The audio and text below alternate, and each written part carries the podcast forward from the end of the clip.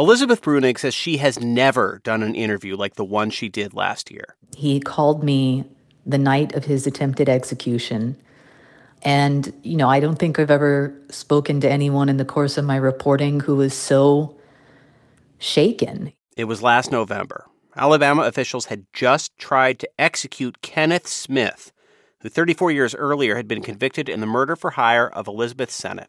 They had tried to execute him, but they had failed. They sat him down in the prison office and allowed him to make a phone call to his wife, and he asked her to three way me in.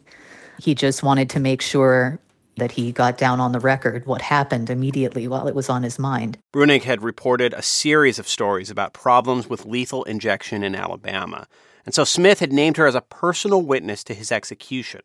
But she never made it to the viewing room. No one did.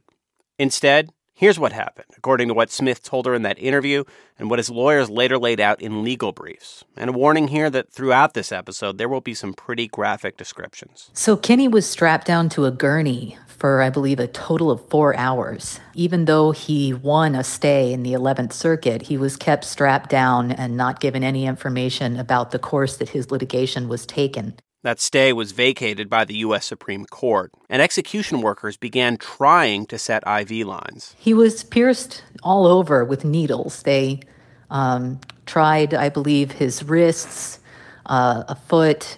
Once they were unable to set two IV lines.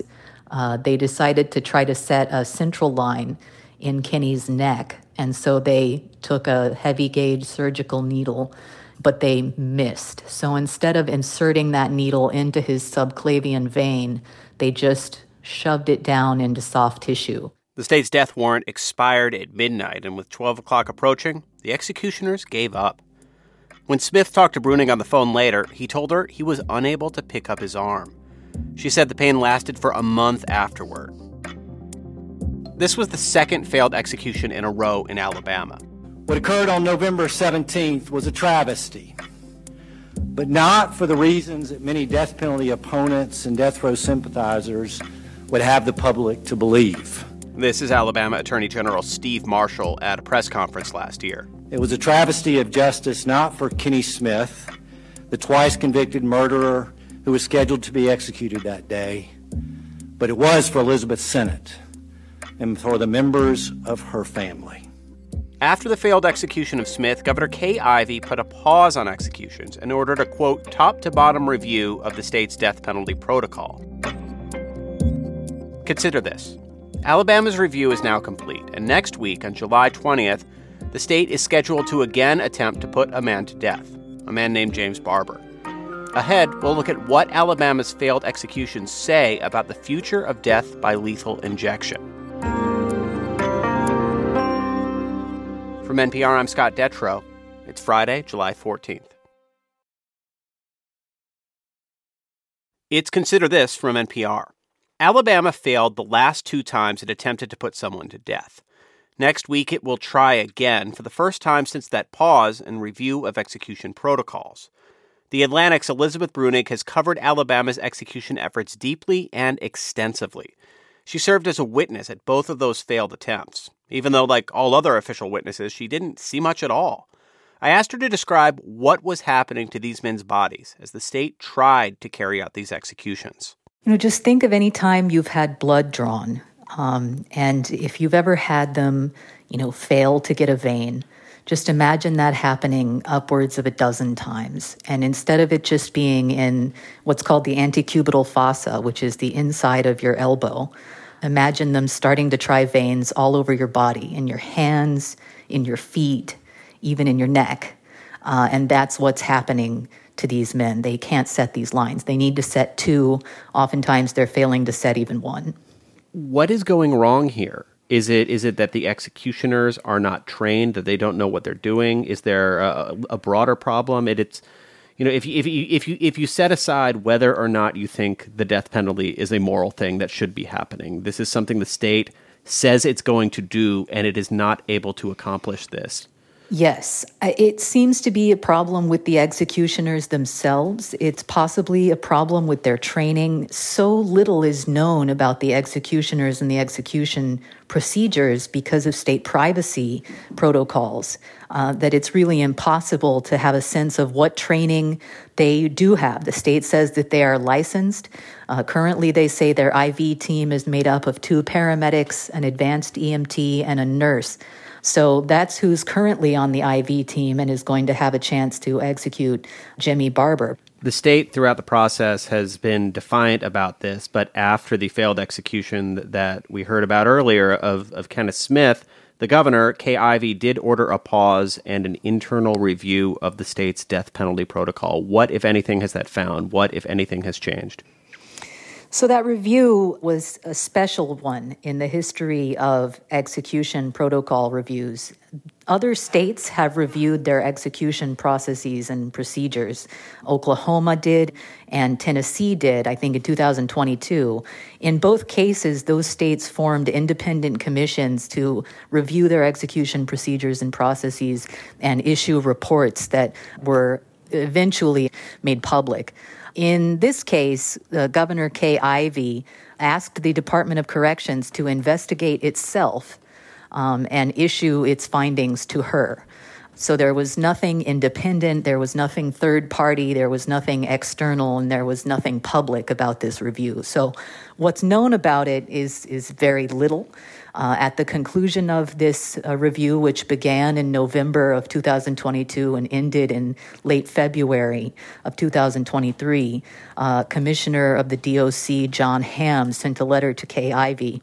Uh, and what he basically said was, Thank you for changing the rules so that instead of having only 24 hours for the execution of a death warrant, now when they run into uh, midnight, they can just keep on piercing because they have until 6 a.m. Uh, he also said they've done more rehearsals, uh, that they've added new medical personnel and a new uh, new equipment. Uh, it was later found in a discovery process with Barber's team, I believe, that that new equipment amounted to gurney straps so I just want to underscore this. There's been no public report. There were no public hearings. Um, there's little, if any, public evidence of what what this review found. This is this is entirely on context clues. Right, context clues and what's been turned up through litigation. You mentioned Barber. James Barber is, as of this moment, scheduled to be put to death on July 20th. That's next week. Uh, what is the background on his case? Yes, James Barber beat to death Dottie Epps, who was a very elderly woman in Alabama with a claw hammer.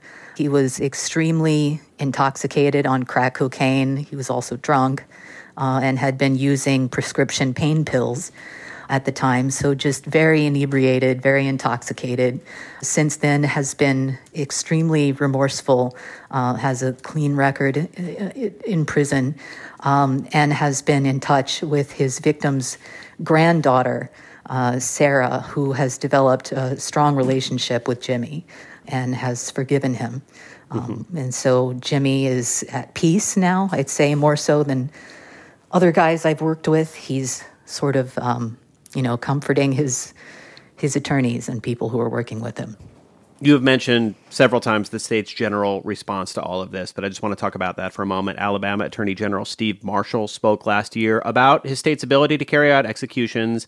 He blamed the two failed executions on inmates themselves and their legal strategy of trying to, quote, run out the clock. And he dismissed Smith's allegations of torture. The cold blooded convicted killer complains about the prodding and poking of a small IV line. Really? Let's consider the awful irony of Smith's complaints. He is the monster convicted of the murder of a woman who was stabbed 10 times with a six inch survival knife. He goes on to describe in detail the murder itself, and, and I'm wondering what your response is.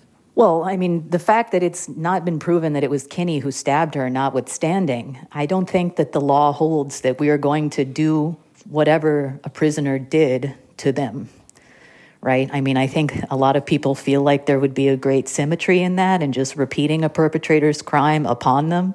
There's also a, a, great barbarism in that, in that you actually become a perpetrator of a crime in that situation. And so I, I disagree with Marshall um, that a person's Eighth Amendment rights not to be cruelly and unusually punished don't matter uh, based on their crime. And obviously, a man's life is is in the balance here, but but what else is at stake as, as Alabama tries this again? Well, if Alabama can successfully execute Jimmy Barber, they're going to take that to the courts and try to use it as evidence that it's just business as usual and that this string of three botched executions requires no more attention in future litigation. Elizabeth Bruenig is a staff writer at The Atlantic, and her coverage of Alabama's lethal injections was a finalist for the Pulitzer Prize. Thanks so much for talking to us. Thanks so much for having me on.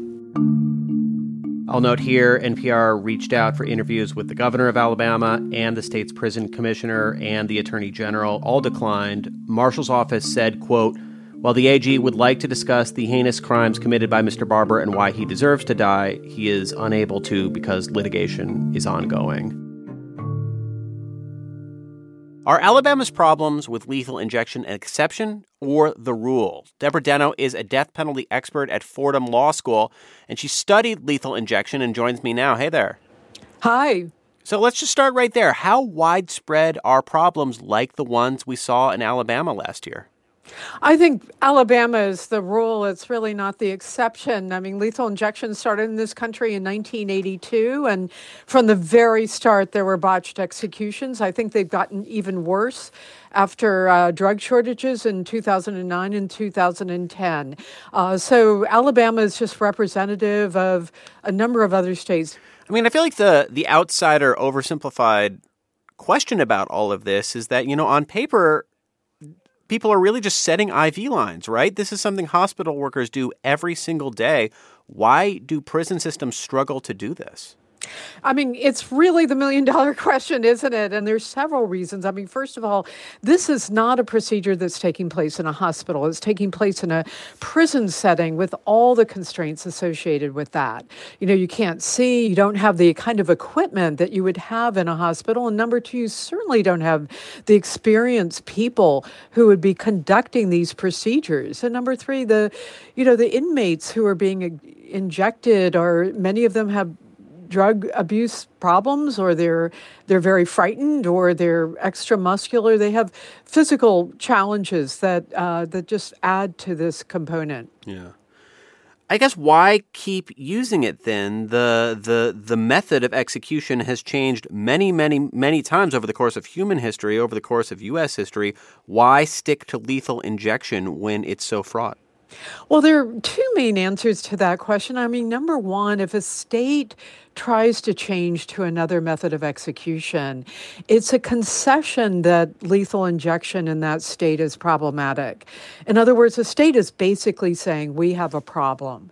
And states don't want to do that. It jeopardizes their ability to uh, enforce the death penalty and to continue on with executions, and it makes them look incompetent, even though we know they're incompetent.